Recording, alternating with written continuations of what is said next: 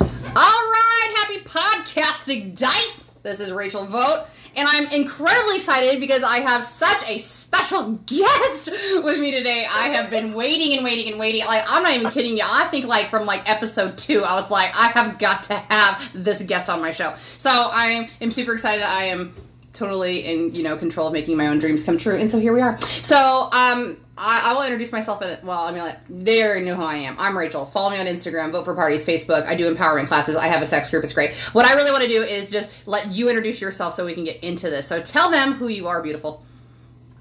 I am Nikki Lovan, and I am from West Des Moines, Iowa. And you can follow me on YouTube, Nikki Lovan. I didn't even know you had a YouTube channel. Why didn't you tell me? Uh, Did you have a blog? I kind of blogged a little bit, That's but not a lot. Okay. I've been slacking. No, that's okay. That's okay because you can tell your journey. However, it doesn't matter. So, um, uh, Nikki's incredibly special to me. Um, we actually met. God, it would, now would have been thirteen ish, fourteen ish years ago. Fourteen because my son's thirteen and I had him the year I graduated. So about thirteen or fourteen years. So either way, Yeah. um, we met each other through Anna, who we were just talking about. Um, Anna and I worked together on campus. Uh, we were both RAs and we were there early before school started. And you were there because you were part of the cheer squad. So you were also on campus early. And it was just so much freaking fun. We got to hang out with each other. Uh, we I don't think we were doing anything we weren't supposed to do that time. We were just literally hanging out in the dorms. But We I- just lived in the apartments and yeah, do you, can I tell them? the time. Can I tell them about the first time we met? Because it still makes me laugh so freaking much. Okay, so so we're hanging out in this dorm. We're hanging out in this dorm, and um, Anna is just like, oh my god, you guys talking so much great stuff about you. And so we're just chilling, and out of nowhere, you just farted the squeakiest little fart you've I like, and you said, you said, oops. and and Anna goes, you can't act like you were surprised when you knew where you were gonna fart, and, and you had to be there. You had to be there, but it was just the funniest effing thing that from that moment I was just like, this person has to be in my life. Like I just knew it. Like um, so um, here we are. Here we are. So you were a hooty hoot blast in college. Uh, were you having a good time in college? Would you say? oh my goodness, I think I had way too much fun that I had to leave. uh, well, I mean that's a good way good way to put it, I suppose. So, um, what we want to share today on this podcast, I mean, par- partial. I mean, I, I don't even know if I'd say partially the reason why you're so special to me because it's really not. You were special from day one. But when Nikki and I first met, you actually identified as Jerry at that time. yes. Yeah, yeah. So, So, you want to tell them a little bit about that? I was born in a male's body, and then I have recently transitioned to a woman. Mm-hmm. As of, I think, five years ago, I socially transitioned, but this year I finally completed my full transi- full transition where I want to be um, with myself. So Yeah, And five years ago. Five years ago already. yeah, Oh my gosh, it doesn't feel like that long. but in college I was just this flamboyant little gay Asian boy. Yeah. yes. Yeah, very much. Very much. Which is, you know, what I love about you is that who you are sitting in front of me today is exactly who you were in college. Like, that's what I love about that is like, I, I think that's why I, I'm so drawn to you in, in your story because I mean I've I've known several trans uh, transgender people in my life and very close uh, um, honestly even.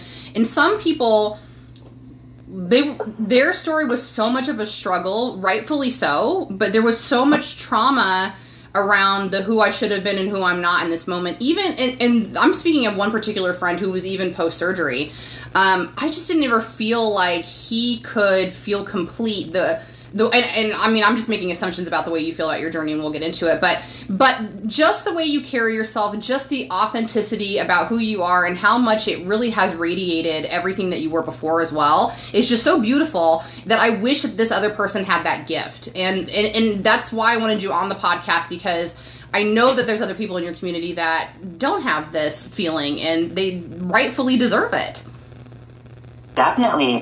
So, I mean, I am part of a like support group in town, and I am known to be like the most extroverted person and sometimes people come out come out and reach out to me because like I'm so open about being transgender and I'm open about like helping others and you know some people didn't have the support that I had at the beginning of my transition during my transition so just being able to share that with someone else it does make me feel good because I do want them to sparkle like me. Yeah. Yes. Yeah. So let's take them back to. Uh, well, let's just start. I mean, because I've obviously only known you since college, so I can only uh, speak to that. But as open as you were in college, I would suspect that you had notions and inklings about your who you were much earlier than that. Would you say? Yes. So I would say growing up, I always had this different feeling about myself, and I knew that I was different. I just didn't realize like where or how or what to do. So in elementary, I used to like feel very feminine. I've always felt feminine in my entire life, but there was a time in you know in like kindergarten, first grade where I wanted to play with girls. I wanted you know I want to hang out with the girls. I want to play with the girl toys and everything I was drawn to was very feminine versus the boy toys or anything masculine. And then anytime that I was forced to play with like a boy toy or I would just play with the boy toy or with the boys just to, you know, not get crap from anyone. But like, you know, as a young child, I already knew like I'm in a different body. That's so. but cool. I just didn't know what to do with it or who to talk to about it, you know? Yeah. Because it wasn't really a t- like a thing to talk about back in the day. And so you feel like, um, so you knew early on, like you were saying, you knew, I mean, which this is, it would be asinine not to, but I'm just going to say this for podcaster listeners. You knew you were transgender before you knew what it was, but maybe like potentially the, the closest thing you could assimilate to that we were talking about would be homosexuality. Is that something that would, does that Right. make sense? Right. So, like, in, I think it was like eighth grade, seventh or eighth grade, I decided to come out as gay because I already felt the attraction for male, but I was in a male's body when I felt like someone else. So I was like, well, if I like guys and I am in this body, then I guess I classify as gay. So I'd always just, you know, been this homosexual growing up because I never knew like what transgender was or how to like you know that there were people that are transgender and people um, can transition. I didn't find that out until a little bit after college. Yeah, yeah. Because I mean, I would still Yeah. say it's it's very. I don't want to say. I mean, the the positive thing for me is I feel like it's less of a not spoken thing about, but it's still definitely in, in its infancy in comparison Yeah. to some other things for sure. So, so you classified yourself. You came out. You said I'm gay. Like, um, can can you talk a little bit about like where were you? Because especially your culture is very different than I would say mine, being a straight heterosexual cis female, white no less. Um, so how was that growing up with family? Like, I mean, they had to have known that you were special from the beginning too, right? So a lot of my family members supported me being um, homosexual. So I grew up in, you know, like a tight family, um, Asian culture, and my grandfather would probably say like, you know, that's not something that you're supposed to be, or that's not that makes us look bad, or something like that. So like, you know, the typical a man marries a woman, you're raised to be a boy, you need to be a boy, you need to be a woman you were born a woman, be a woman. Sort of that kind of um, mindset. Although my entire family, they've been really great, you know, very supportive about me being who I am. Um, every time I've told them something different, coming out as gay, they said, We figured it out. We already knew you were, just waiting for you to come out.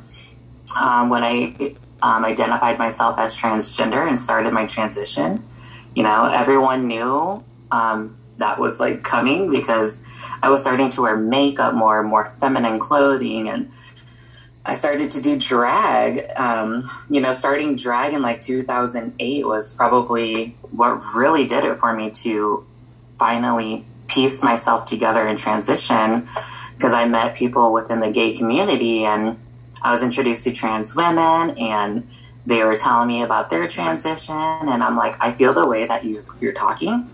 And I think that that's what I need to do. So then, you know, I continued to do my own research and talk with people within the community and bam. Mm-hmm. And here we are. yeah. Yes, uh, pretty perfect for sure. I remember, I remember, I believe it was a picture you posted on Facebook when you shared the news with your family, and I, if I, if memory recalls, it was an elderly gentleman, so maybe like a, a, I believe a grandpa that like cried, like when you you announced that, like out of like yes, like that just makes so much sense, like it was out of support for you, and it just moved me to tears. It was just so sweet. Um, and everybody should be that way. You know, like, so what if that's what you thought your expectation was growing up that one thing had to be one way? How about we just love this person the way that they are and see how they blossom? Because I remember what you were talking about, like, that was right after um, I left college. You started doing the drag, so I missed out on all those really fun shows and stuff like that. But I can remember in college having conversations with with you um, about hooking up with men and how it was it was so intriguing because correct me if I'm wrong, but you did have. I, I mean, we're it's fine. We you had a, you had sex with a lot of straight men, did you not? Right. Yeah. Most of the men that I were was dating or was seeing or sleeping with, they all identified themselves as a straight man. And at the time, I was still a gay, homos- a homosexual, a gay Asian um, at the time. And but most of those men, they looked at me like I was just a feminine person. I had a feminine body, and they were drawn to me because of my personality and not what I had down there. That was kind of like a plus for them at the time. So, I mean, yeah, like most of the men in my life that I dated or slept with were straight men. Yeah, yeah, and I was I was always fascinated by that. Always fascinated by that. More so because you know let's let's talk about identity and preferences for just a second because for those of those of you who are tuning in and you may be very new to this community um, i'm so grateful you're here because it it is it's such a silly thing for us to even have to consider being a quote unquote issue these days but it still is. So the more we talk about the more exposure the more understanding i think that comes along with it um, the easier it becomes. So the quick way to have like a really a fast lesson we would say that your sexual identity is just what nikki had said is that when she was born she was born with male body parts or external features but felt internally from her source and soul that she was feminine. And your sexual preference would be then in that body or your body how you identify it's who you are then attracted to um, which can be a soul but can also be body parts. Now um, I remember, let's say, like you remember when Ruby Rose became really popular.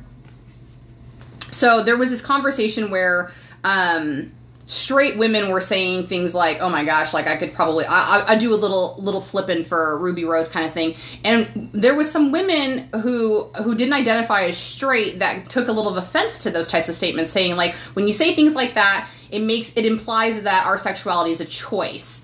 And I understood that in that moment very respectably and said that does make sense. Like I could see how the joke would then imply that, you know, because when you work it backwards, it's not it's not as easy. Like heterosexual women can get away with saying stuff like that. But so anyways, but now now that I've talked to so many people about sex and I've I've been able to talk to so many people from so many different walks of life, uh, I would say, I mean, and you, I would love for you to disagree honestly if you do, but I I would say it's not quite as fluid as people think that it is when it comes to your sexuality. W- would you agree?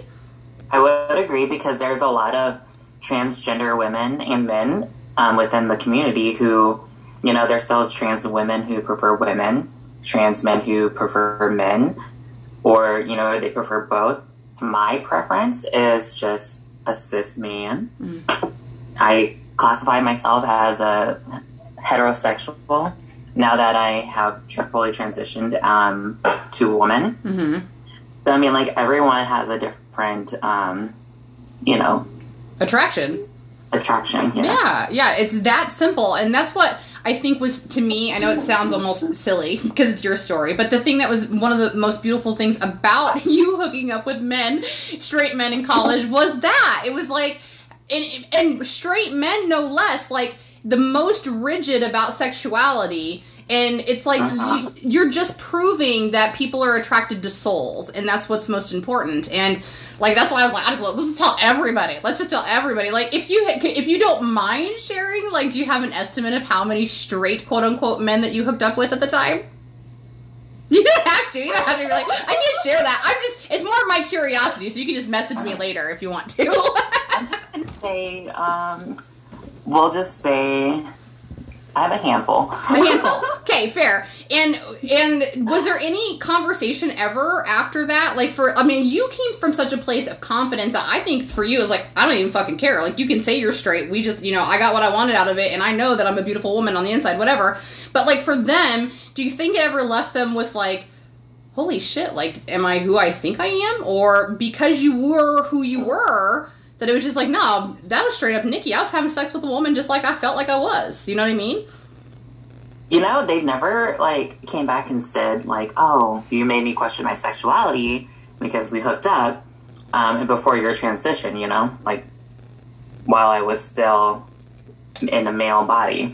So a lot of those guys, you know, they never really. They're just like, "I like you for you, and I have fun with you," and it. I didn't even really care about what you had down there. That's great. Uh, I like that. I really do. I like it that. Was, it was definitely a lot of the connection that I had with that person Mhm. versus just like, oh my God, you know, you have that package down there. That's what I want. Right, right, absolutely. And it wasn't like that with those guys that I were I was with. That's awesome. I like that. I like that a lot. Okay, so you in college, oh my gosh, you were so much fun in college. You were always really confident in college too. You were already doing the contacts and the lashes by that time. Well, were you already doing lashes by then? No, I didn't Eyebrows. lash- So I started to, yeah, I started Yeah. to do my eyebrows. Oh my gosh, there's some pictures of like bronzer, like just full face of bronzer. Like, girl, we did not know how to contour back then. I don't even think it was quite a thing. We were just like making it up. Um, Yeah. Every single picture, you also had your shirt up so we could see your belly ring. yep, you're right.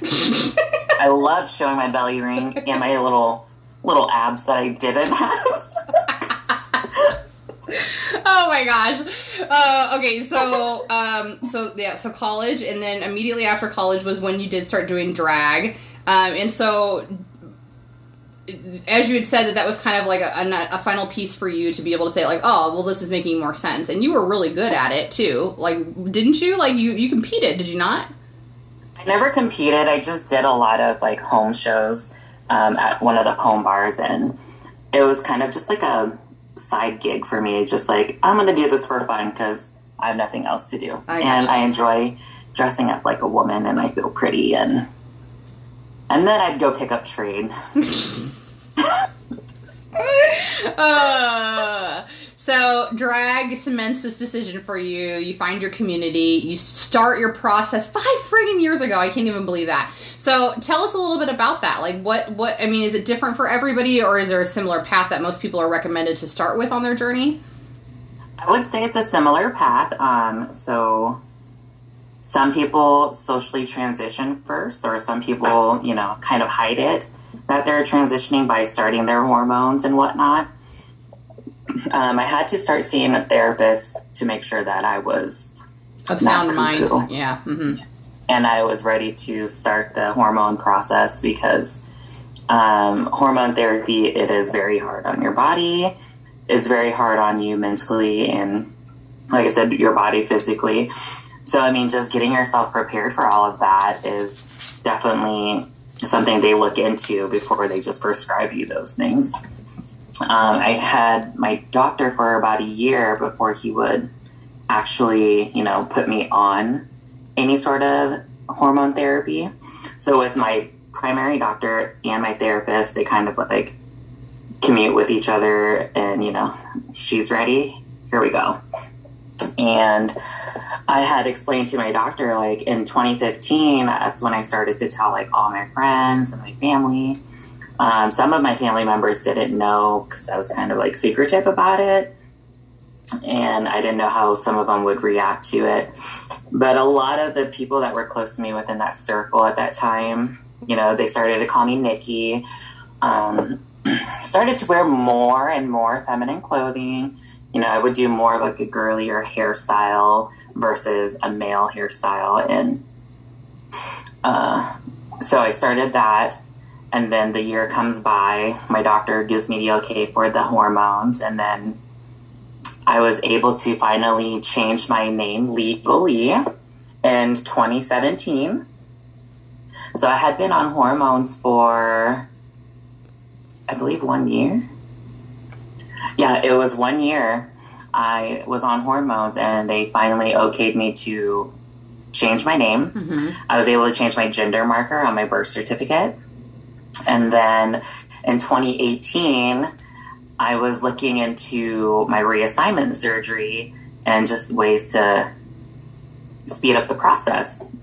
And I was still having like a lot of issues with like my medicine trying to fluctuate within my body and the first couple of years I'd say I was sick a lot with my hormones trying to figure out a good balance of estrogen and a good balance of blocking the testosterone that I still was producing. So, um, in the fall of 2018, I decided to go under and do a bilateral orchiectomy. So, what that is, is where they remove your testicles and that stops producing testosterone. So then my body wouldn't have to juggle the hormones coming through. so then I didn't have any more, um, like a lot of testosterone coming in. So then I could focus on my estrogen intake to kind of find that good balance because I was still having a hard time finding it. And, you know, I was constantly sick. I was either, you know, having cramps, stomach problems, um, you know, very bad headaches, or just so exhausted. You know, you kind of fall into it, kind of felt like depression at some time because you just didn't know what was going on or what to do. So, again, that's why it was very important that I had a therapist. And I definitely had a lot of my support um, through my friends and family to help me get through, you know, my sickness.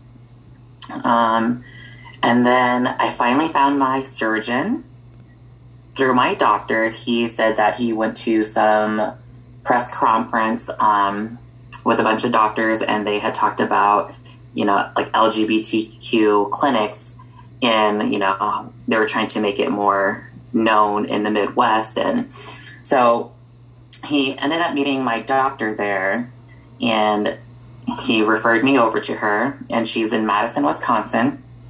So I was like, you know what? Let's. I'm going to take a trip. I want to meet her. I want to see what she can do. Like I, this is the next step. I really want to get this in. So I think what was it in 2019? I finally met my surgeon in February, and we decided um, that my surgery date was January of 2020 and she told me that I when I went in for my consultation that I was a good candidate and that you know she had a low percentage of complications and now I'm one of her complication percentages. Oh no. So we have the surgery this year um, in 2020. I finally had my gender reassignment surgery. And then I decided to get some boobies with it too. So I got a two in one special. Sweet. And then just in October of this year, I had to go back for a revision because I wasn't doing what I should have been doing, which is dilating constantly. And my vaginal canal closed halfway through with some scar tissue, so she had to go back in and zap it open. But right now we're good. We're dilating, and uh, yeah. Yes. So so how that transition happened so fast. well, it it does. It really does feel like it was fast, in my opinion. I'm sure for you it doesn't. It feels like it's probably you know super slow, but it it ultimately did feel like it happened quickly. But I also think that it just made so much sense. It, you know, like just like your family, it was just like, ah, yes, okay, I see that. Oh yes, right. Like it just it all made sense to who you were. So um, for anybody who might be unfamiliar, as you were talking about, like the so you had your first year of therapy, which is pretty standard. Again, making sure that this is the right decision, knowing the permanency, so on and so forth, your stability and your emotions, and then you start on your hormones. Now, for somebody who is post, let's say puberty, hormones are a little bit different in terms of like finding that special spot versus like for somebody who identified earlier or had um, what been able to start their journey prior to puberty it's a tad different if i'm not mistaken because before those hormones kick in whether you, um, you know it's female body or male body it's like for for um, transitioning men it stops their vocal cords from stretching out which gives them the deeper voice for uh, transitioning women it stops testosterone um, from any of that kind of stuff. Like like it it basically reverses the process of what would happen. Is that accurate? Mm-hmm. Pretty much. yeah. Gotcha. And you um you always had a, a, more feminine voice anyway. So for you did you find any softening when you started taking your hormones? Does, i mean because i know like for for for men that are transitioning it's fe- females it's a little bit difficult sometimes because those vocal cords don't ever go back they have to do either vocal shaving or they just stick with what they got is that accurate Right. So with my hormones, I've noticed a little bit of softening in my voice. Um, people say I sound the same. Some people can tell that my voice has dropped a little bit in octaves. Um, and I haven't had any like voice therapy or any shavings done yet. I'm considering it, but I don't know if I want to do that. i don't think you need it But I mean, every trans person they do have like a a little they're like self-conscious about their voice.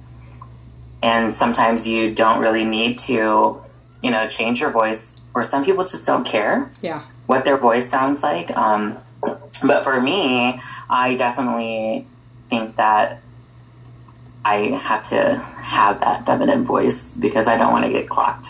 Mm. And, but yeah, I'd say my voice dropped a little. I would. I would agree. I would. I mean, I, I guess I, I. We hadn't spoke spoke to each other. It only been through Facebook, so I can't say that. You know, I have much to compare it to previously, but I could see that. I do see that it's, it's, it's, it's, uh, it's, it's softer, but it just speaks more feminine. I think is part of that.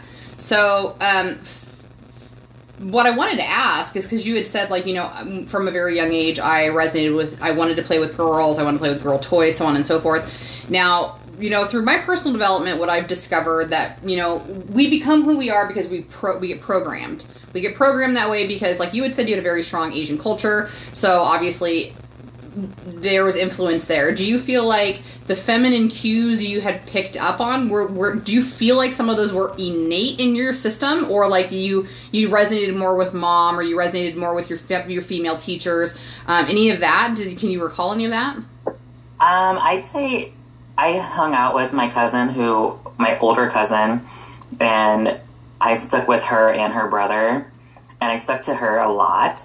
So I'm, I just feel like maybe around being around her all the time, and I've already felt that way inside, anyways. That it just made me feel better to just be around her as like one of my role models, and so you know, kind of just seeing the things that she liked kind of draw me to it even more. yeah like that it was like those are the things i want to like too kind of thing Yeah. i gotcha cool And then when you see like the guy things, you're just like, uh, I don't really like that, but I'll take the Barbie.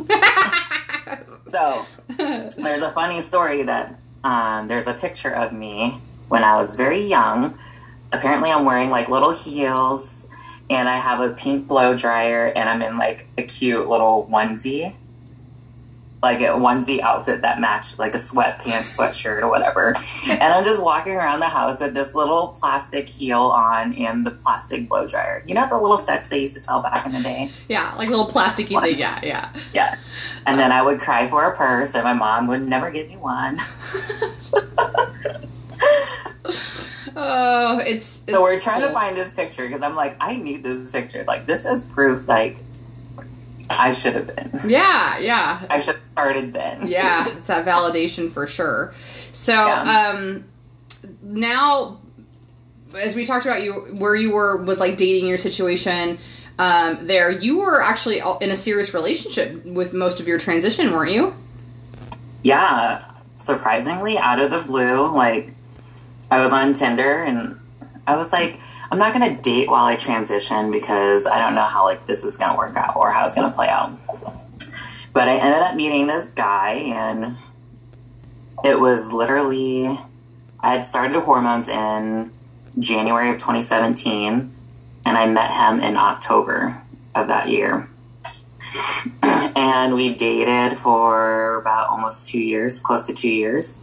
It was it was rough because he ended up getting deployed for most of our relationship, and that obviously didn't work out.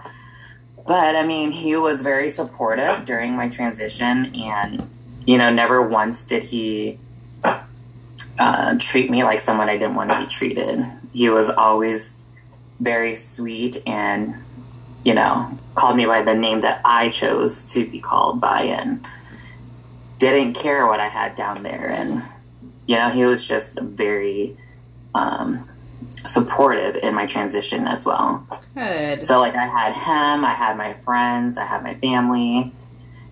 And I'm like, this is great because it was rough. It was very rough, and I had someone to talk to constantly. So, yeah, that's good. with him being there, it, it really helped me. Good. So, talk to me a little bit about dating in that regard. So, like you had said, you initially had said, "I'm not going to date during my transition." You, that changed, which is okay, obviously. But like at that time, is it just? I mean, like I don't. I've never dated anyway. I'm a chronic like in in a relationship person, so I know nothing about any of it. But do you? Does is? I mean, do you just get on there and hey, I'm Nikki, or do you have disclosure on your profile? How does that work? So when I am dating, I do disclose that I am transgender. Um, so before, like I had fully transitioned, I did put like you know I'm not post op, so people like knew. But now that I am post op, I still put that I am post op. I know some people um, they don't even disclose that they are transgender, or they do, but they just don't tell them like what you they have down there. Mm-hmm. But for me, like I felt that it was better to do for my safety because I don't want to surprise anyone, obviously, and I'm not trying to like trap anyone. Um, I would say like the reason why I was like kind of iffy about dating during my transition is because I didn't want to be with someone who was just there for that sexual pleasure or that fetish or some sort of fantasy to be with someone who's transgender which I was very lucky to find someone who wasn't about that. Yeah, yeah. Did So? I mean, and that's why I do um, put my disclosures out there. Yeah, Kind of weeds out the ones who are just trying to chase for that fantasy. And yeah, yeah, yeah. That's pretty remarkable. I think um, in the best way possible, for sure. Um, kudos, kudos to a really, a really positive relationship. Then, uh, so as you'd mentioned, you guys are no longer together, and uh, so you continued to date after that. Did you take a break? What happened after that? so after we split up, I was just like dating around. Yeah, sleeping around. you know the saying where they're like, you just got to get under someone to get over someone or something like that. Yeah. Whatever that saying is. I did it, okay? Yeah, yeah. And then I met this guy that I am currently seeing. So Oh yeah, I just saw the post on Facebook the other day. How long you been seeing him? So we started seeing each other this year of June, and around June, July-ish. I didn't know that. So I mean, it's not like it's in my business, but I just, I mean, I follow on the, the Book of Face, of course.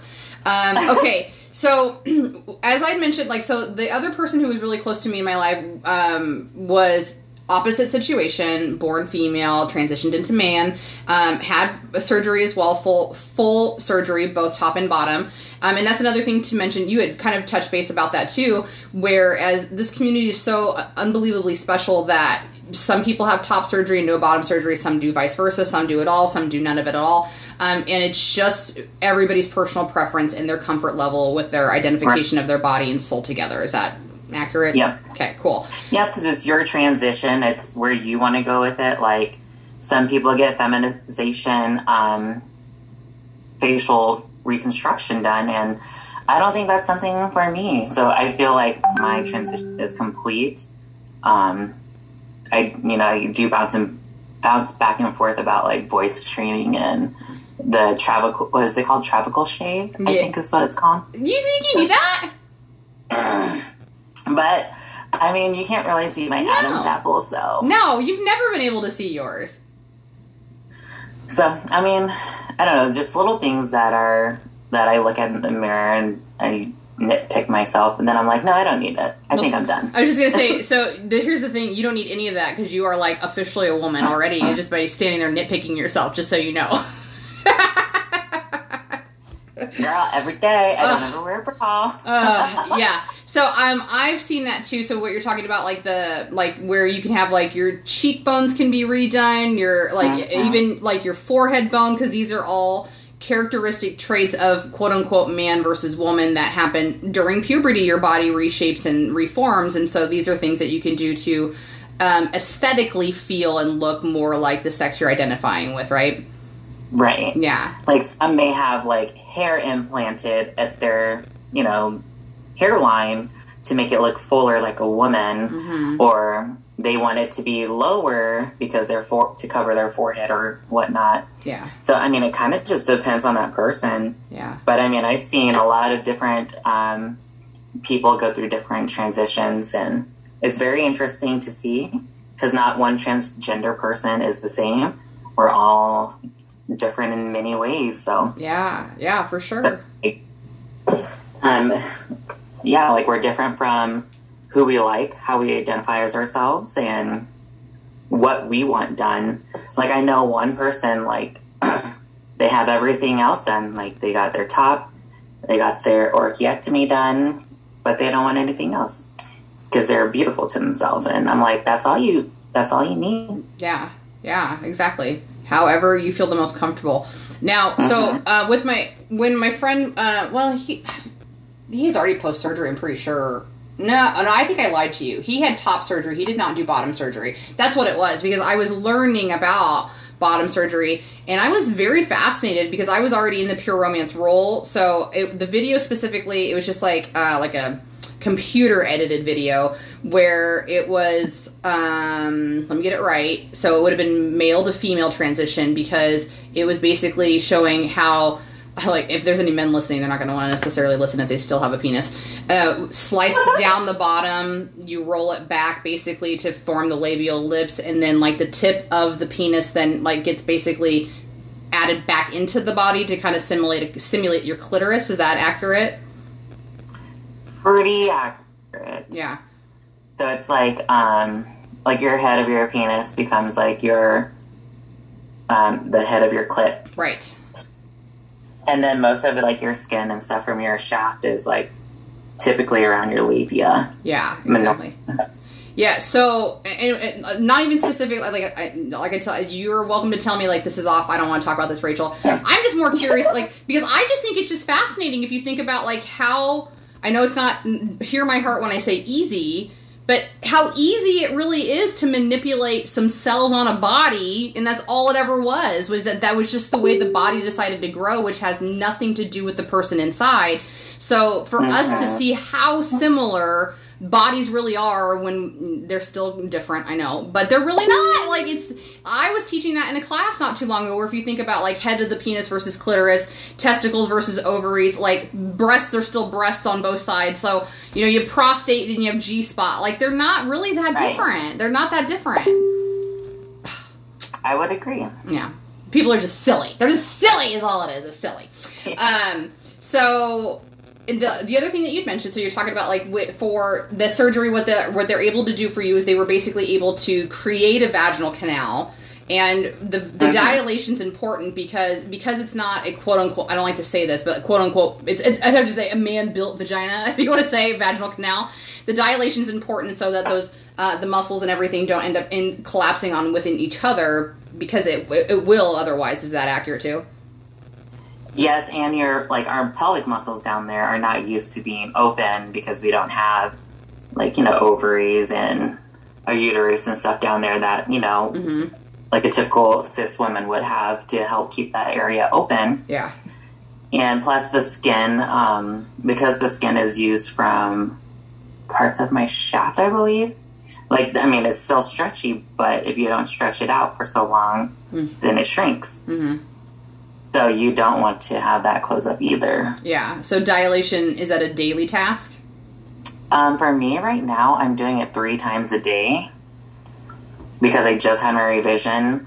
Um, but typically, like after so long, you don't have to dilate as much. I know some people still dilate on a daily, but just like maybe once a day Mhm. or maybe a couple times a week or so. Yeah. But for me right now, I am at three times a day. Three times a day. Yeah, it's annoying. Yeah. Yeah. Gotta do it for this expensive vagina. yeah. You, you paid for that thing.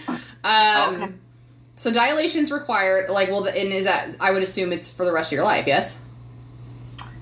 I would say so. Right now, I'm still healing. So maybe after I'm done healing, it won't Yeah. be as a necessity. Because then I could get to use it, you know. Well, that's what I was going to ask you. Have you had penetrative sex yet? Um, not after my revision. So I'm supposed to wait two months before I can do that. But you had before, after the January surgery. Yes. Yeah. And that that hurt. I, I bet. I bet. I bet. It was it was different feeling. Like it was a good feeling, but it hurt. yeah.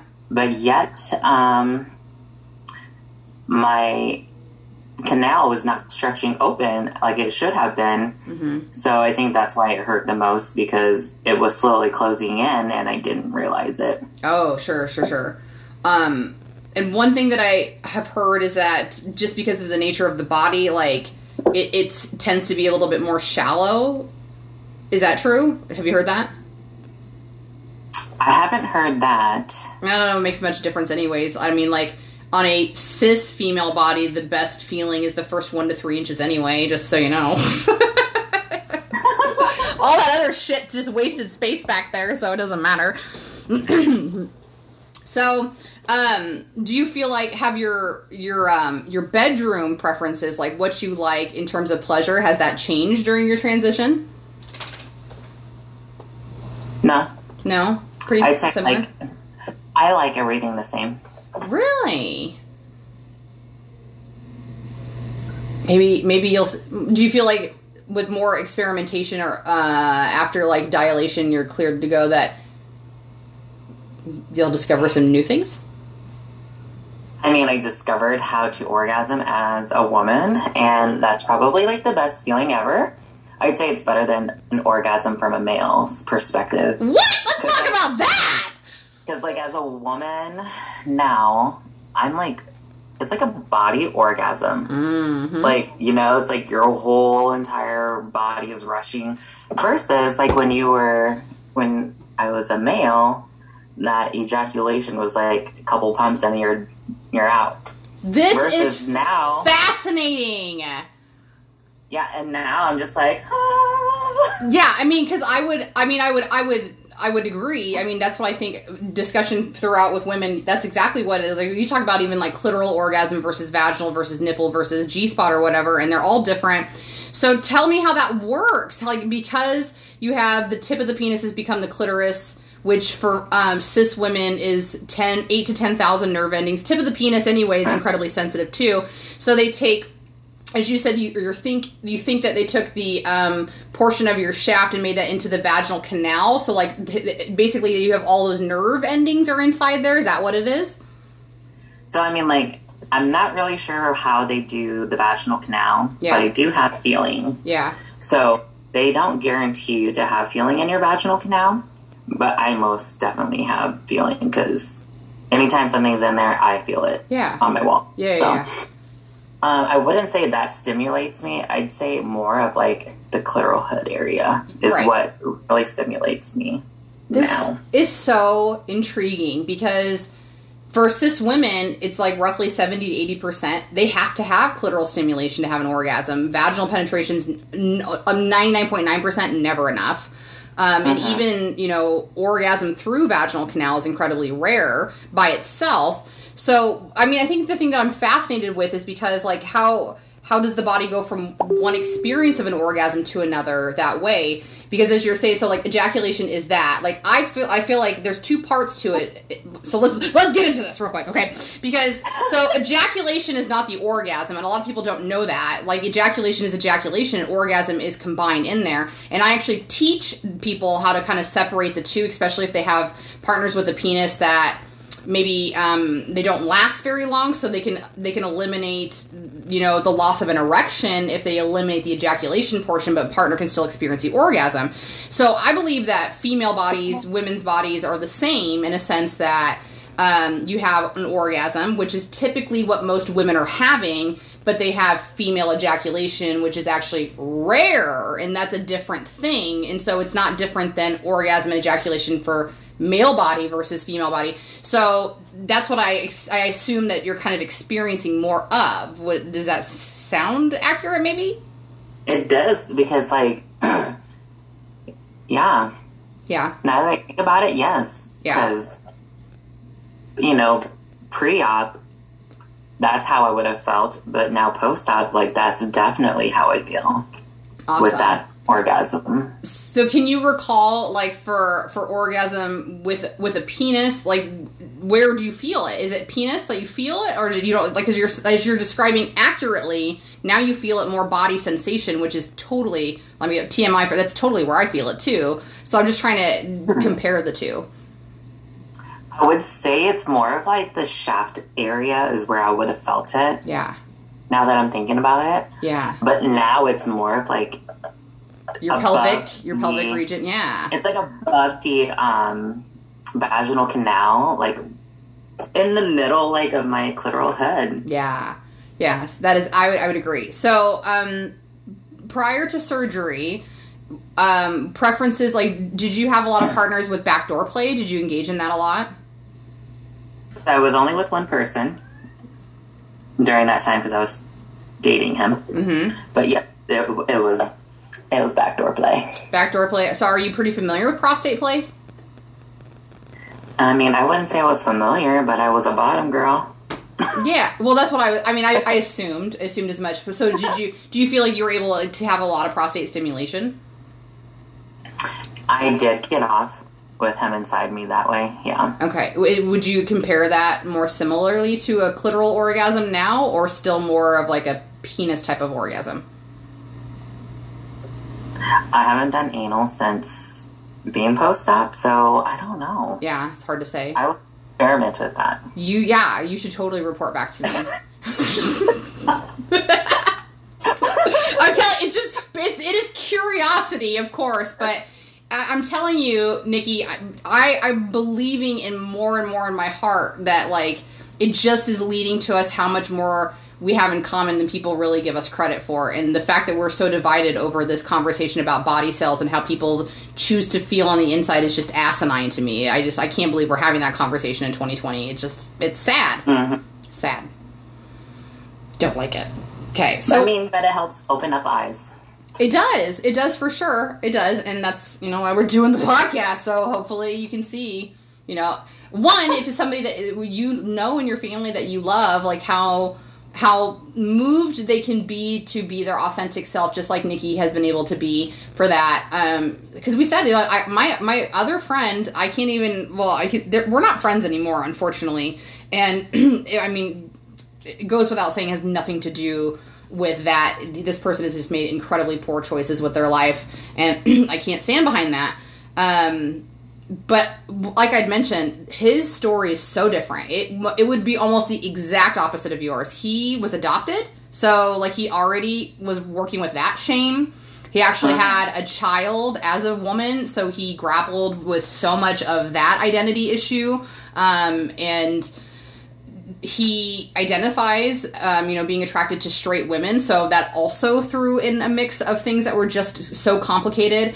Um, but instead of seeing how wonderful that made him, it was like he always felt like he wasn't enough and he was a monster. And I just, I mean, I could go on and on, but it was just, it was, it was, it was just heartbreaking. It just, I'm so moved by your story because it's just it's such an inspiration that I hope that other people can just see, regardless if it's about being trans or being cis, like how good it feels just to be who you are. Exactly. Mm-hmm. I think that's the most important part is be you. Yeah. Find out who you want to be and go for it. Mm-hmm. I had to tell myself that, like, I had to put all judgment aside and just do what I wanted for once and not what my friends may think, what my family may think. So, yeah, that was just kind of like a bump in the road for yeah. me. Yeah, yeah. Having as much support as you did, do you feel like was there ever a time where you questioned anything at all? Never. Good. Because I like I've already had that mindset of what I wanted. So I was like, if you're not going to support me, then I'm going to go to the next group of supporters and get support from them. That's amazing. So, but luckily, I've always had lots of supporters that stuck around and they're still around for me today. So, whoop whoop! Even through Facebook, we still here, bitch. Uh, so, what does the future look like for you? Like, what would you envision for your life? Well, I just auditioned for a show, so hopefully something happens with that. yeah, yes, because remember, priority number one is your face will be on TV. That's what that's about. yeah. My first television appearance. way past due. Way past due. Oh Lord, yes. so that's top priority. What's what else is on your list? I wouldn't say it's top priority. I think it's just continuing to find who I am and find someone to settle down with. Yeah. Do you see children in your future? That's debatable. Yeah. Like, I like them, but I don't know if I want them to be my own. You know what I love about that is that as an interviewer, the question probably was perceived on whether or not it had anything to do with the fact that you were transgender, but that was just like, no, I just don't really like kids, which I freaking love even more.